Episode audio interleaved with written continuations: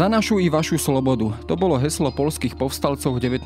storočí, ktorí sa aj so zbraňou v ruke rozhodli bojovať proti ruskej nadvláde. Aj v dnešných a tak povediac už tradičných postojoch Polska je možné odsledovať stopu tejto historickej skúsenosti, zápasov za vlastnú slobodu a nezávislosť. Tie však od svojho počiatku nezostávali len doma, ale šírili sa prakticky po celej Európe. Ich nositeľom sa stala predovšetkým veľká polská emigrácia, ktorá sa sústredila najmä vo Francúzsku, ale aj v ďalších krajinách ako Belgicko, Veľká Británia či Taliansko. A hoci sa spočiatku stretávali so sympatiami a podporou najmä liberálnejšej časti spoločnosti, počiatočné nadšenie rokmi opadávalo a k slovu sa znova prihlásila reál politika a každodenný nelahký život v emigrácii. Táto emigrácia však do západnej Európy nevyviezla len politické heslá či programy, ale stala sa aj nositeľom šírenia polskej kultúry. Konec koncov mená ako Friedrich Chopin, Adam Mickiewicz, Juliusz Slovacký či Cyprian Norvid, ktoré poznáme z dejín hudby či literatúry, patria polským emigrantom. Aká teda bola polská skúsenosť s emigráciou v 19. storočí a akým spôsobom ovplyvnila i ďalšie západné krajiny? Čo sa z polských politických ideálov prenieslo aj do širšej európskej kultúry a spoločenského života? Počúvate dejiny, pravidelný podcast denníka Sme. Moje meno je Jaro Valent, som šfredaktor časopisu Historická reví a rozprávať sa budem s historikom Oliverom Zajacom z Historického ústavu Slovenskej akadémie vied.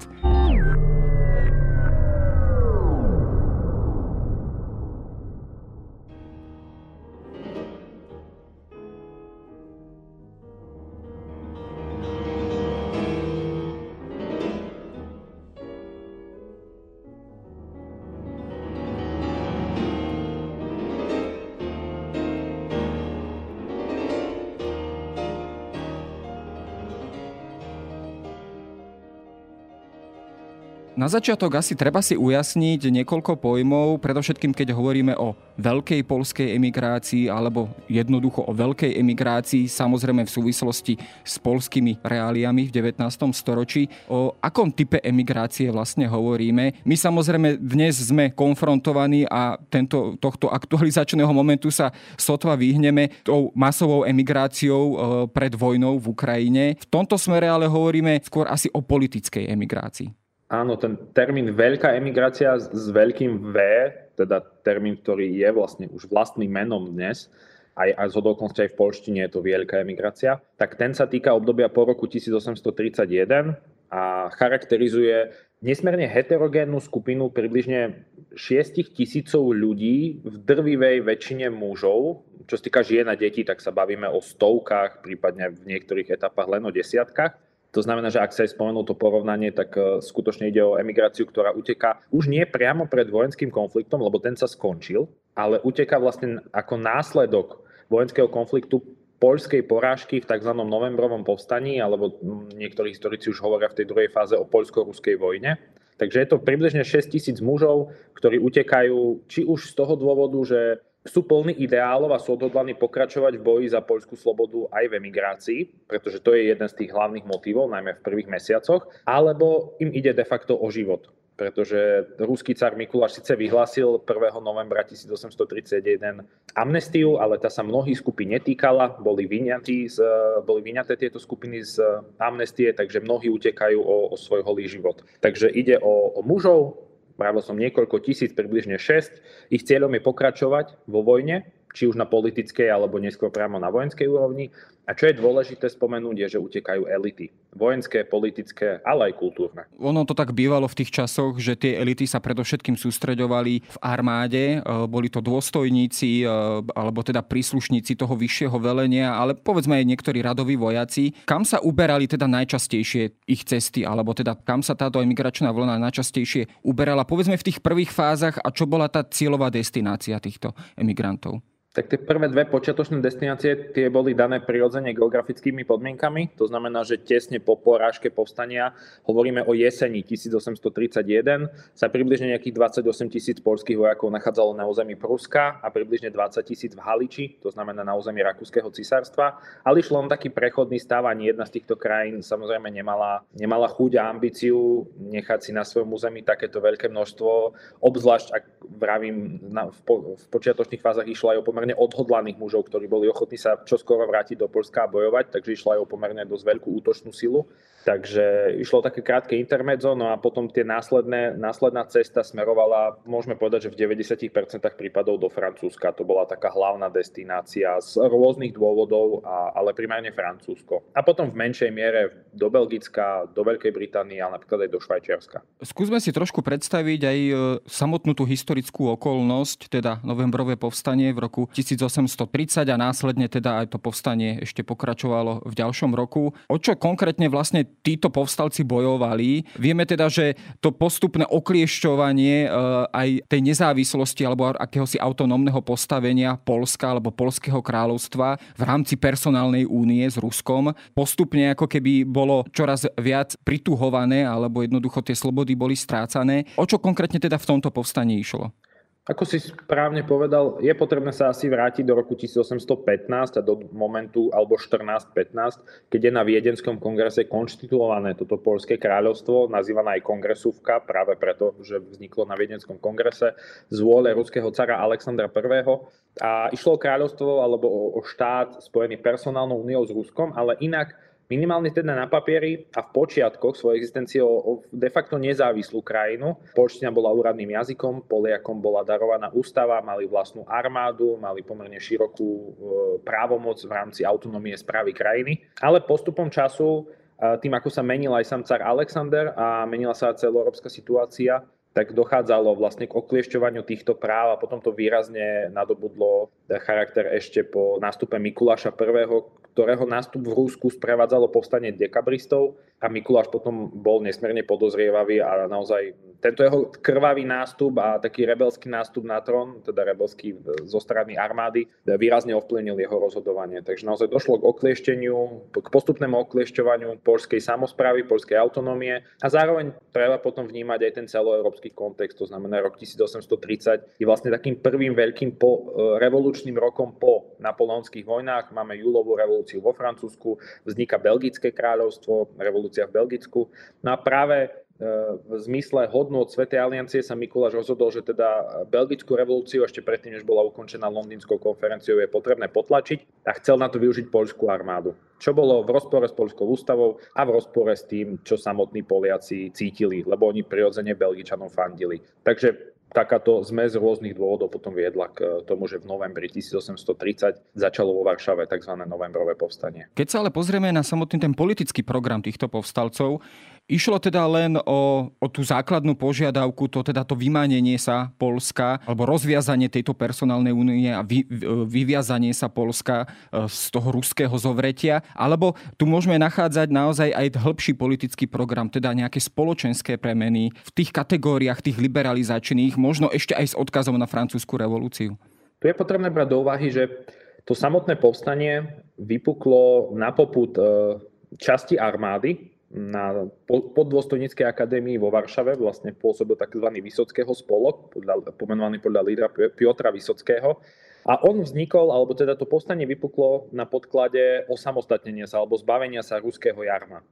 Samotný program politický ak sa v priebehu povstania menil, lebo tá charakter, charakter vlády bol pomerne komplikovaný E, treba povedať, že nikto sa veľmi nechcel chopiť iniciatívy na poľskej strane, pretože vrchné vojenské velenie, ale aj politickí predstavitelia považovali tento boj za márny a očakávali, že povstanie bude potlačené. Takže je ťažko hovoriť o nejakom konkrétnom politickom programe. Boli poslanci poľskí, ktorí mali aj program, e, povedzme, sociálny, nejakú e, potrebu reforiem. Oni to samozrejme vnímali. To je potom vidieť aj neskôr emigrácii, že aj aj tie postavy, ktoré zaradzujeme ku konzervatívnemu krídlu, zrejme budeme ešte spomínať určite knieža Čartorického, tak aj on vnímal potrebu reformovať podanskú otázku v, v bývalej Žeči Pospolitej. Takže tento program tu bol, ale, ale ťažko povedať, že by počas novembrového povstania existoval nejaký jednotný politický program, ktorý mal byť naplnený. Tým primárnym cieľom ostávalo osamostatnenie sa od Ruska, to znamená obnova nezávislého, úplne nezávislého polského štátu.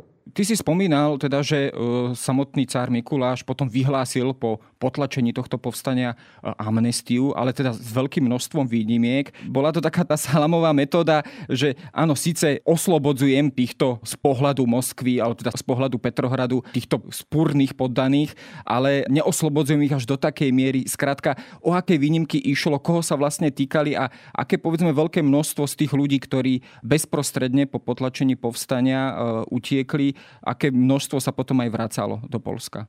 Neviem, či salamová metóda je, je úplne správne pomenovanie, ale, ale chápem, kam ty mieríš a do istej miery máš pravdu. Mikuláš musel riešiť vzniknutú situáciu, okrem iného aj na nátlak Prúska a Rakúska, keďže predstaviteľe týchto dvoch krajín na ňo naliehali, že teda majú takmer 50 tisíc e, Poliakov na svojich územiach a, a sú to vlastne jeho poddaní, tak nech on sa chopí iniciatívy. Takže potom bola skutočne 1. novembra vyhlásená amnestia. E, ona sa netýkala politických predstaviteľov, to znamená poslancov, členov vlády a všetkých tých, ktorí boli vlastne aktívni politicky počas povstania. Netýkala sa vrchného vojenského velenia, čo sú asi také tie skupiny, ktoré by sme možno považovali za, zdráham sa použiť to slovo, ale za prirodzené, že ich Mikuláš nezahrnul do, do amnestie. Veľmi dôležitou a veľkou skupinou, ktorá, e, na ktorú sa amnestia nevzťahovala, boli e, vojaci, muži z územia historickej Litvy. A tu je dôležité povedať, že bývalá Žeč Pospolita, Polsko-Litovská únia, tak z jej západnej časti z Polského kráľovstva bola vytvorená tzv. kongresúka, to Polské kráľovstvo. Ale tú východnú časť, tú Litovsk, Litovské veľkokniežatstvo, to bolo už od Viedenského kongresu integrálnou časťou Ruského impéria. To znamená, že Mikuláš sa inak díval na tých dobrovoľníkov, ktorí išli bojovať do Polska ako keby z jeho vlastného územia, to znamená z Litvy, a inak na Poliakov, ktorí povstali na podklade E, obhajoby vlastnej ústavy a podobne. To znamená, na týchto dobrovoľníkov z Litvy, na tých sa amnestia nevzťahovala, pretože to bral Mikuláš ako keby ešte osobnejšie. Vnímal to ako vzbúru vlastných poddaných priamo v Rusku. Takže toto bola pomerne veľká skupina, ktorá, ktorá musela odísť, pretože ináč jej, jej hrozilo, že by prišla o život. Niekoľko tisíc vojakov prijalo túto amnestiu asi sa im niečo čudovať, ten život v emigrácii bol neistý, nikto nevedel, ako to bude, chýbali financie, e, nevedeli, drvia väčšina z nich neovládala cudzí jazyk, takže sa vrátili späť, ale bolo tam niekoľko háčikov, povedali by sme. Väčšine z nich bolo slúbené, že tam môže opustiť armádu a môže sa vrátiť k svojmu životu, ale nebolo to tak. Mnohí boli prinútení násilne zostať v ruskej armáde, boli začlenení do ruských plukov a ideálne vyslaný niekde čo najďalej na východ, do, do centrálnej Ázie, na Sibír, prípadne, prípadne dole na juh k Čiernemu moru, vlastne čo najďalej od Poľska.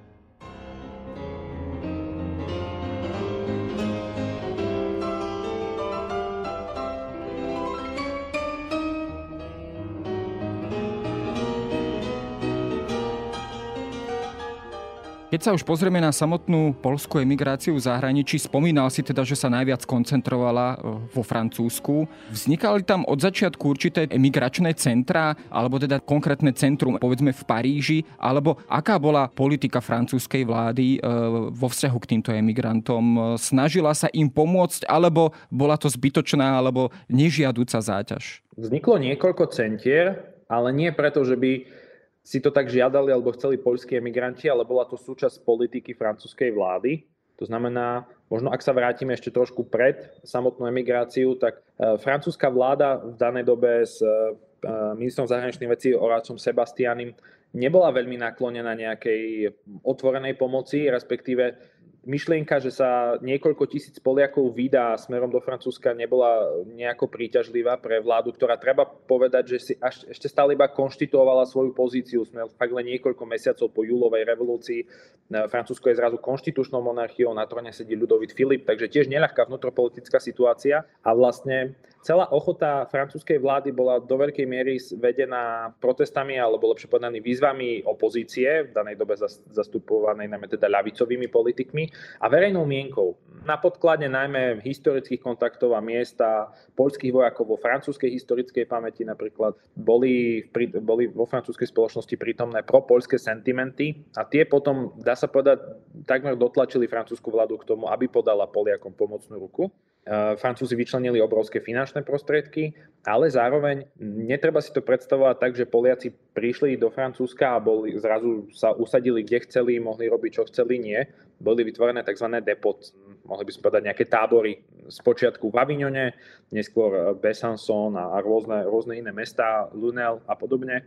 A vlastne boli najmä v počiatočných fázach emigrácie Poliaci dislokovaní v týchto miestach a nebolo im umožnené vycestovať mimo napríklad. A jednoducho bolo, bolo žiaduce, aj, aj francúzska vláda sa ich vlastne snažila väčšinu týchto emigrantov, nerátam do toho aristokratov, ktorí mali predsa špecifickú pozíciu, ale väčšinu týchto bežných rádových vojakov sa snažila držať čo najďalej od Paríža, aby predchádzala akýmkoľvek e, vnútropolitickým e, rozkolom, demonstráciám a podobne. Bola tam teda snaha, či už vo Francúzsku, ale aj v ďalších krajinách, cez ktoré e, títo migranti putovali, povedzme teda aj Rakúske cisárstvo, ale aj Prusko a podobne. Naozaj taká veľká obava, že, že, že títo imigranti by mohli predstavovať taký ten destabilizačný element pre spoločnosť alebo revolučný náboj, e, ktorý by mohol aj v týchto jednotlivých krajinách vskypieť do nejakého spoločenského pohybu. Bola za tým práve táto snaha tomu, tomu zamedziť? Tu je potrebné rozlíšiť reakciu verejnej mienky a masovej populácie a reakciu politických predstaviteľov.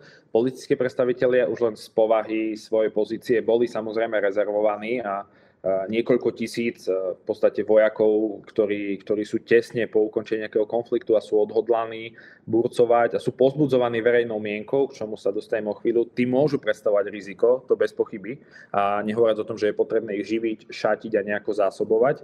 Takže politickí predstaviteľa boli samozrejme opatrní. Na druhej strane verejná mienka bola nielen vo Francúzsku, ale takmer v celej Európe výrazne propolská už sme v období, keď spoločnosti začínajú prepúkať liberalizačné tendencie, skloňuje sa slovo demokratizácia, v Nemecku sa začína hovoriť o zjednotení. No a, a práve vlastne do Francúzska prirodzene smerovali poľskí vojaci cez územie Nemeckej konfederácie a napríklad v Sasku, ktoré malo dlhodobé historické vzťahy s Polskom, respektíve s Polskou litovskou úniou, tak tam boli privítaní ako hrdinovia. A vlastne aj tie spomienky polských vojakov sú, sú plné, plné takých až nadšených spomienok na výťazný pochod, ktorý, oni, ktorý sa vlastne oni tiahli na západ. A to mimochodom aj vlastne pozbudzovalo tú prvotnú fázu nadšenia v emigrácii. Keď hovoríme o tom, že, že najmä prvé mesiace boli Poliaci presvedčení, že e, ľudovo povedané do zimy alebo do Veľkej noci sú späť vo Varšave, tak práve verejná mienka európska ich v tom ešte podporovala. Až potom došlo k tomu vytriezveniu, keď zistil, že jedna vec je verejná mienka, druhá vec sú skutočné zámery politikov. Keď sa pozrieme ešte raz na tú verejnú mienku, držala sa naďalej v tejto podpore aj v tých ďalších rokoch, alebo bolo to tak, ako to častokrát býva, že zo začiatku sa stretávame s veľkou solidaritou, s určitým nadšením, odporou pre týchto ľudí utekajúcich pred politickým prenasledovaním alebo vojnou a tak ďalej, ale že jednoducho časom aj tá podpora aj verejnosti upadá. Bola to rovnaká situácia aj v prípade tejto polskej emigrácie?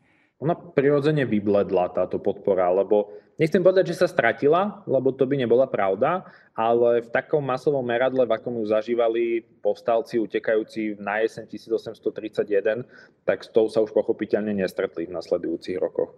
E, opäť závisí od danej krajiny a od toho, v akoj fáze svojich dejín alebo svojho vývoja sa práve nachádzala Napríklad v Prúsku bola pomerne e, silne prítomný propolský resentiment e, na, na začiatku 40. rokov po nástupe Friedricha Williama IV., ktorý trochu uvoľnil tie prísne pravidla cenzúry a v danej dobe bolo možné viacerým Poliakom sa vrátiť do veľkokniežatstva poznanského. Takže ono sa to striedalo v závislosti od politického vývoja v jednotlivých krajinách, ale také, také tie udalosti typu bály, plesy, opery, spievanie e, Mazurka Dobrovského a, a všetky tie propoľské výťazné oslavy takmer, ktoré sa uskutočnili na jeseň, respektíve na jar 1832, to už sa neopakovalo. My sme spomenuli Adama Ježiho Čartoriského, polského kniežaťa, ktorý potom vlastne tiež emigroval do Francúzska. Veľmi často skloňovaný, spomínaný ten jeho hotel Lambert, takéto jeho sídlo, čo bolo aj akési centrum polského života vo Francúzsku. Bol on v počiatku, eh, hlavne teda eh, po tomto eh, novembrovom povstaní, takým tým stredobodom toho polského života v zahraničí, kde sa teda aj sústreďoval ten politický život, kultúrny život, kde sa formulovali aj niek- niektoré politické programy tejto polskej emigrácie. Bolo to skrátka to centrum? Ja som spomínal, že tá emigrácia bola nesmierne heterogénna to znamená, že už v 30. rokoch na, je možné nájsť niekoľko petícií, ktoré podpísali stovky emigrantov proti Adamovi režimu čartoriskému, kde jednoducho je jeho konanie v časoch novembrového povstania považované za dôvod toho, že Poliaci prehrali, že to povstanie bolo neúspešné. Takže on sa stretol aj s obrovským odporom mnohých krajanov. Na druhej strane, obzvlášť teda pre aristokraciu, ale aj pre, a to je vlastne dôležité, aj pre politikov západných krajín, špeciálne teda pre francúzskych a pre britských politikov, bol práve on tým mužom, s ktorým ako keby malo zmysel jednať, ale, alebo s ktorým vôbec boli ochotní jednať. On to tiež nebol úplne samozrejme a on si musel aj vďaka svojim kontaktom a tej minulosti a pozícii, ktorú mal, tak musel, musel si prebovať svoju, svoju pozíciu na kráľovský dvor, či už v Británii alebo vo Francúzsku. A to, čo ty vravíš, to zhromažďovanie takého politického, ale aj kultúrneho života. To je skutočne pravda, ale to už sa skôr týka 40. rokov, keď už tá situácia v úvodzovkách povedané sadla, keď bol zakúpený onen slávny eh, Hotel Lambert, vlastne palác eh, v samom srdci Paríža, kde už potom bolo možné aj realizovať rôzne salónne stretnutia a tak. Napriek tomu je potrebné dodať, že aj keď sa bavíme o tej najvyššej možnej aristokracii, už veľa vyšších titulov od kniežaťa nie je, tak ani samotný Hotel Lambert a, a život tam nebol charakterizovaný nejakým prepichom. Aj títo aristokrati mali často problém s financiami. Keď sa pozrieme na samotný ten politický program e, tejto polskej migrácie v jej počiatkoch, teda krátko po, po novembrovom povstaní, spomenul si, že ona ešte naozaj žila v tých predstavách, že sa čoskoro vráti do Polska výťazným spôsobom. Zakladalo sa to povedzme na nejakých reálnych politických predpokladoch, alebo to naozaj vzniklo len v ovzduši tej všeobecnej verejnej podpory. Inými slovami, bola akákoľvek, alebo existovala akákoľvek ochota, či už zo strany Francúzska, Veľkej Británie, zasahovať e, z pohľadu Ruska do vnútorných záležitostí Ruského cárstva? Polská vláda sa snažila už počas, v priebehu teda novembrového povstania vyjednávať. E, francúzska delegácia bola ako v Paríži, tak v Londýne, dokonca aj vo Viedni, pretože aj v prípade, že by sa bolo Poliakom podarilo presvedčiť Francúzov či Britov, aby reálne vojensky zasiahli, tak prirodzene museli prejsť cez územie buď Rakúska alebo Pruska. Takže primárne do Viedne smerovalo vyjednávanie e, brat Adama Čartojského Konstanty, ktorý tam žil už pred novembrovým povstaním, plnil funkciu akéhosi vyjednávača a Metternich dlhú dobu viedol takú politiku, ktorú, ktorú on vedel teda, čo je jeho cieľom, ale návonok hral na každú stranu, takže Poliaci dlho mali takú nádej, že teda, že Rakúšania skutočne nakoniec môžu byť na ich strane. Ale to sa nestalo a ani a ak by sa to aj bolo stalo, ak by aj Rakúšania boli ochotní pustiť cez svoje územie nejaké vojska zo západu, tak len ťažko si viem predstaviť, že by reálne došlo k nejakej intervencii. Francúzi pomohli Poliakom finančne, myslím, že jedna alebo dve lekárske misie, to znamená francúzskí lekári boli vyslaní do Polska, aby pomohli, ale treba povedať, že žiadna európska krajina, primárne teda hovorím o Francúzsku a Veľkej Británii, nemala v danej dobe chuť, ambíciu a z geopolitického hľadiska de facto ani dôvod púšťať sa do takéhoto boja proti Rusku.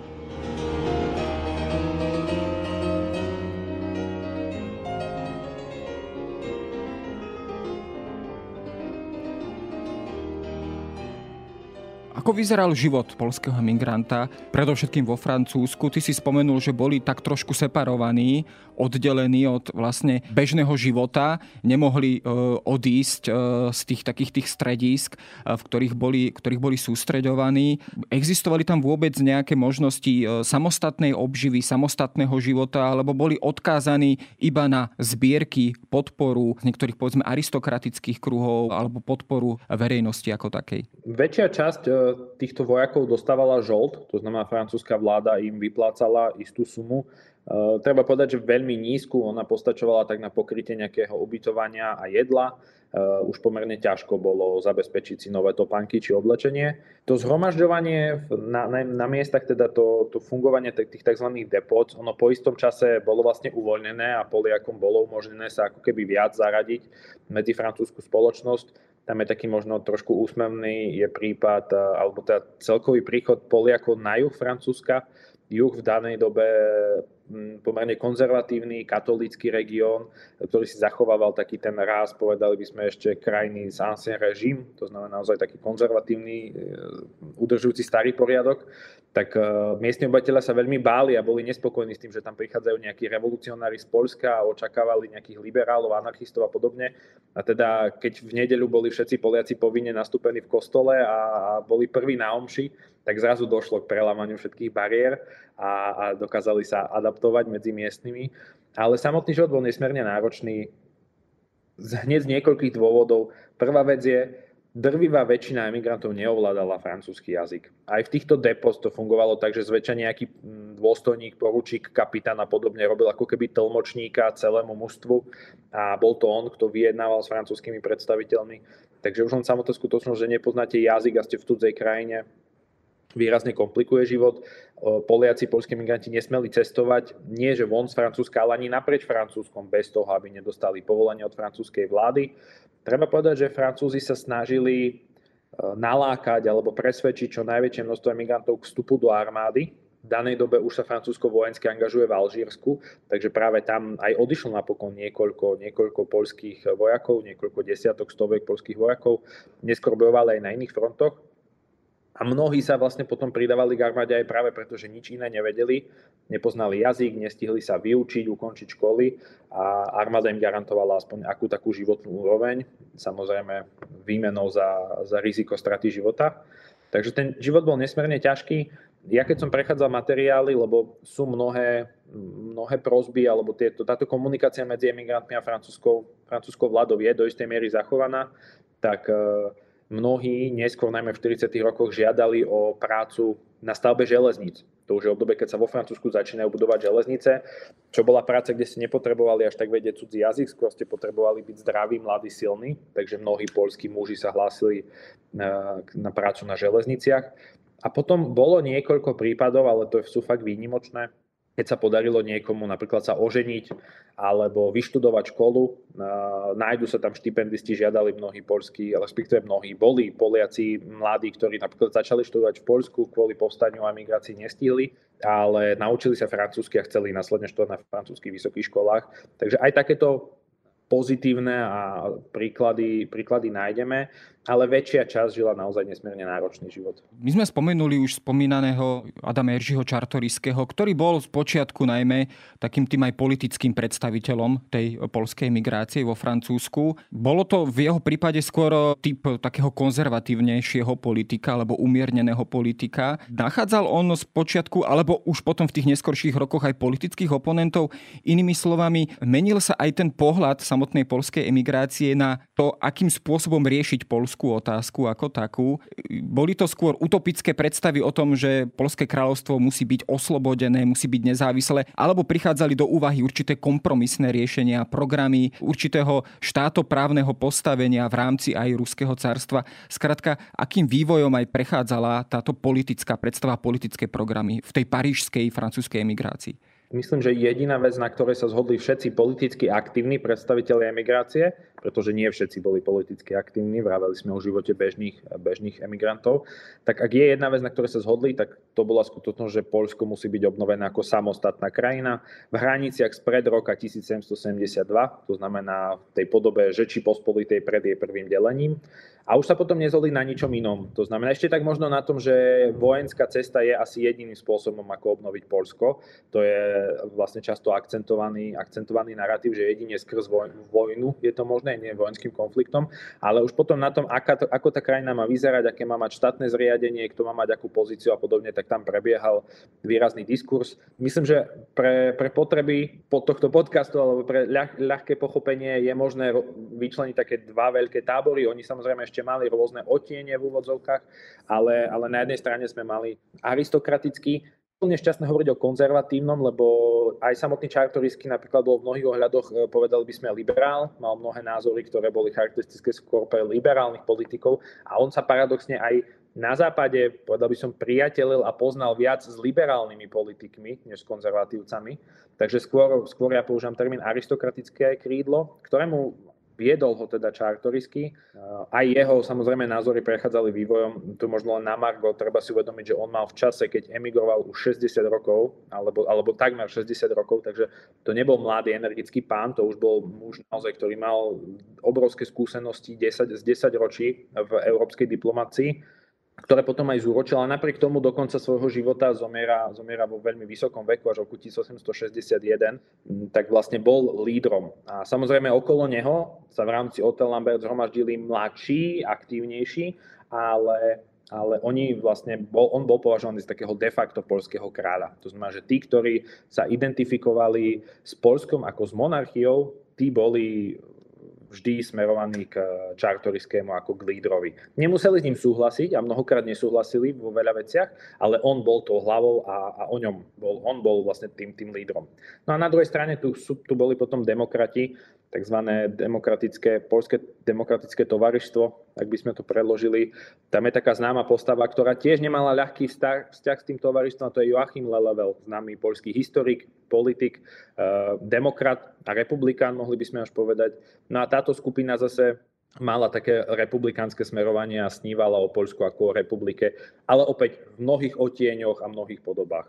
Keď hovoríme o novembrovom povstaní, treba spomenúť aj potom samozrejme o 30 rokov neskôr januárové povstanie, teda z roku 1863. Zopakovala sa tá situácia, bolo to v mnohom podobné, že jednoducho opäť došlo ako keby možno z pohľadu tých niektorých politických elít nezmyselnému krvi prelievaniu, nezmyselnému povstaniu, ktoré bolo ako keby od začiatku odsudené na neúspech a opäť nasledovala emigrácia predovšetkým elít, e, polských elít do zahraničia. Tá situácia sa opakovala ako keby, alebo kopírovala z toho roku 1831 niečom bola podobná, v niečom bola iná. E, januárové povstanie bolo o mnoho väčšie, bolo teda najväčšie a najdlhšie zo všetkých polských povstaní. Treba povedať, že aj kládli ako keby Poliaci najväčší odpor ruskej armáde. Myslím, že okolo 1200 rôznych bitiek a potýčok sa, sa odohralo. E, ono je zaujímavé, že vlastne väčšina historikov venujúcich sa veľkej emigrácii, ako keby januárové povstanie už neráta do toho termínu veľká emigrácia, Slavomír Kalemka, významný polský historik, on, on zvykol tvrdiť, že, že bolo ako keby zvykom dívať sa na veľkú emigráciu ako na pokračovanie e, novembrového povstania, pričom väčší zmysel dáva dívať sa na veľkú emigráciu ako na predohru januárového povstania, lebo to, čo vypuklo v januári v 1863, bolo vlastne svojím spôsobom výsledkom toho, čo sa Poliaci v emigrácii 30 rokov snažili a pripravovali pôdu práve na, na veľké národné povstanie, ktoré bolo teda ale opäť e, žiaľ z ich pohľadu žiaľ, žiaľ potlačené a došlo opäť k emigrácii. Myslím, že v prípade Janového povstania sa bavíme ešte o vyšších číslach, okolo 10 tisíc emigrantov. S tým, že ale tam už tá pozícia aj v rámci Európy bola iná lebo len niekoľko rokov na to získala Halič autonómne postavenie v rámci, v rámci Habsburskej monarchie, respektíve v rámci Rakúsko-Uhorska už potom. A, a napríklad e, bolo umožnené mnohým Poliakom ostať v Haliči a prebývať v Haliči. To znamená, že už je to trošku iný druh emigrácie. On už ani nemá v poľských dejinách až také, až také meno, až, až taký dopad. Nie je to taký fenomén ako tá ponovembrová emigrácia. Tá je predsa len takou emblematickou časťou polského národného príbehu. Zrejme je to asi aj preto, že sa s ňou aj spájajú také mená ako Adam Mickiewicz alebo Friedrich Chopin, čiže aj tie kultúrne elity odišli, čiže je to, je to aj taká symbolická záležitosť? Určite áno, ono je to symbolické možno aj z toho hľadiska, keď si spomenul práve týchto dvoch pánov. E, Chopin chcel bojovať v povstaní, ale odradili ho priatelia, že teda nemá na to telesnú stavbu a zdravotný stav, aby mohol ísť niekde do poľa Takže on potom emigruje z vlastného presvedčenia, myslím, že v novembri alebo, alebo v decembri 1830. A taký Mickiewicz býva zaradzovaný medzi veľkú emigráciu, je jednou z hlavných postav veľkej emigrácie a on pritom bol v emigrácii už 5 rokov pred vypuknutím povstania. Áno, áno, on opúšťa vlastne územie už, už o mnoho skôr, ale potom sa identifikuje a je vlastne najvýznamnejším predstaviteľom. A myslím, že ja možno e, poslucháčom tak odporučiť, že je taký obraz Teofila Kviatkovského, ktorý sa volá Polone Chopina alebo Bal v Hotel Lambert zo 70. respektíve 80. rokov 19. storočia. A práve tam to je obraz, ktorý je na jednej strane fabuláciou, pretože Chopin nikdy nehral polonézy pred, pred kopou ľudí na nejakom bále. Hotel Lambert bol v skutočnosti o mnoho chudobnejší, ale je tam Čartorisky na tom obraze, je tam Mickiewicz, je tam Chopin, je tam Husar s krídlami, čo je tiež vlastne taký E, taký mýtus a legenda polskej, polskej armády. Takže on, on tak vystihuje skutočne tú symbolickú hodnotu veľkej emigrácie, aké, aké má ona miesto a postavenie, ako býva reflektovaná. Čo taká apoteóza tých polských elít v emigrácii by sme to mohli nazvať? Áno, presne tak.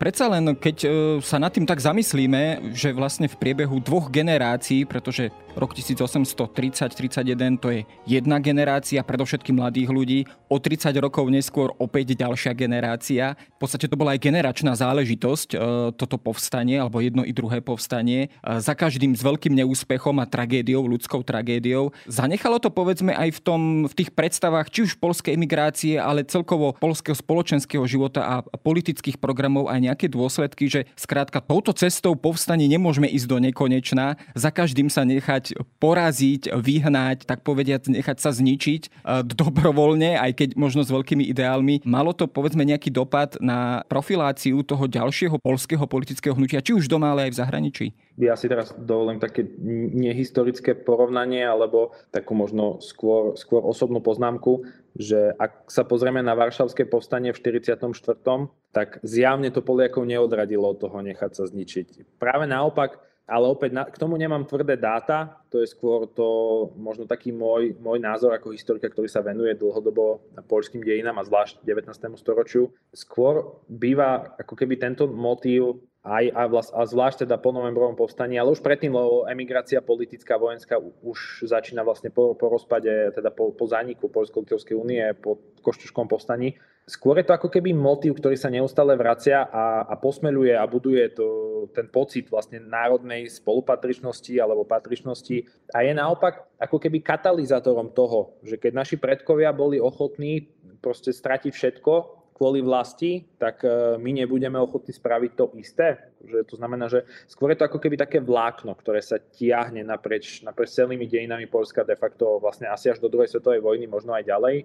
a, a nie je to tak, že by naopak si niekto povedal, že to nemá zmysel, pozrite sa, ako dopadli tie postania predtým. Inými slovami to funguje ako možno určitý historický alebo morálny imperatív aj pre tie ďalšie generácie. Častokrát to býva porovnávané povedzme s tým českým obrodením alebo českým prostredím. Častokrát sa hovorí, že to české prostredie ako keby šlo tou organickou prácou, malými nejakými ústupkami, kompromismi na Viedne a podobne. Vzťahovala sa povedzme, alebo tie úvahy sa vzťahovali povedzme, alebo porovnávali aj s týmto?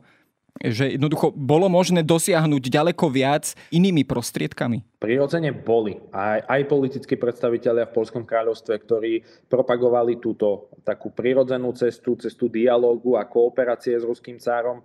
Je pomerne známy list Alexandra Vielopolského, takého polského magnáta šľachtica po po halických masakroch v roku 1846, keď vlastne v Haliči vypuklo povstanie šľachty, ktorá očakávala, že sa teda obyvateľia pridajú na poľskú stranu a dopadlo tak, že sa v čase e, ekonomickej krízy a, a problémov na, nakoniec obratili podaní proti šľachte a cirkvi a boli to poľskí podaní, ktorí vraždili poľských šľachticov a poľských kňazov v Haliči.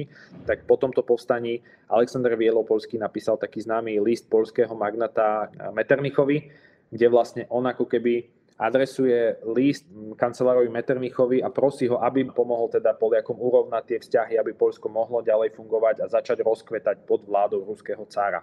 To znamená, že aj takéto postoje boli a, a nebolo ich málo, konec koncov mnohí Poliaci, mnohí šľachtici žili ďalej. To nebolo tak, že by sa polské územie vyľudnilo. V roku 1815 malo Polské kráľovstvo, tá kongresovka nejakých 3, 3,5 milióna, myslím, že 3200 milióna obyvateľov, do emigrácie odišlo 6000 ľudí. To znamená, znamená, že obrovské množstvo ľudí ostalo v krajine a nejakým spôsobom e, aplikovalo iné, iné stratégie prežitia na svoju situáciu. Čiže to nebolo tak, že by tu neboli tieto hlasy. Len v istej chvíli, teda dvakrát sa to stalo, e, boli hlasnejšie tie hlasy revolučné. Keď sa na záver pozrieme povedzme na dedičstvo polskej emigrácie, bola ňou povedzme samotná polská otázka v prvej svetovej vojne, že inými slovami to polské hnutie za nezávislosť, za oslobodenie vlastnej krajiny bolo povedzme aj v tých západných krajinách ako Francúzsko, Veľká Británia, ale aj povedzme ďalšie krajiny európske natoľko prítomné vďaka aj polskej emigrácii, že sa to v podstate stalo okamžite jedným z, z, z vojnových cieľov alebo vojnových konštant alebo záležitostí prvej svetovej vojny. Ja si dovolím tvrdiť, že áno, že on často, často je kladené, čo vlastne bolo výsledkom pôsobenia veľkej emigrácie. Aký to všetko malo zmysel, keď vlastne k obnove štátu došlo až po prvej svetovej vojne? No ten zmysel je práve v tom, že že tá poľská otázka bola aktuálna že ona neprestala byť aktuálnou v priebehu celého 19. storočia.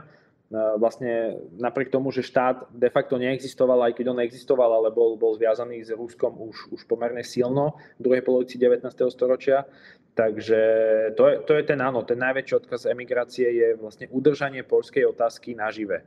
A, a vedomie, vedomie teda z pohľadu uh, najmä západných krajín, Veľkej Británie, Francúzska, že v strednej Európe existuje takýto problém a je potrebné ho riešiť, lebo inak bude dlhodobo spôsobovať eh, nestabilitu v regióne. Samozrejme o polskej otázke v prvej svetovej vojne by sme sa tu mohli rozprávať ďalšiu hodinu. To si samozrejme odložíme na niekedy inokedy. O tom ale, ako žila a prežívala polská emigrácia v zahraničí v 19. storočí, som sa rozprával s Oliverom Zajacom.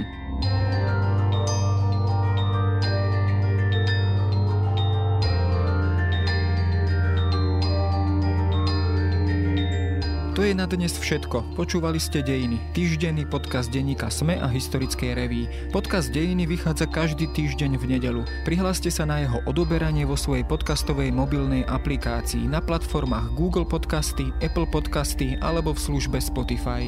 Všetky diely nájdete aj na adrese sme.sk lomka dejiny alebo historickareví.com. Ak sa vám podcast páči, môžete ho ohodnotiť. Ak mi chcete poslať pripomienku, môžete sa pridať do podcastového klubu denníka Sme na Facebooku alebo mi poslať mail na adresu jaroslav.valent zavináč petitpress.sk Ja som Jaro Valent a na tvorbe tohto podcastu sa podielal aj Viktor Hlavatovič.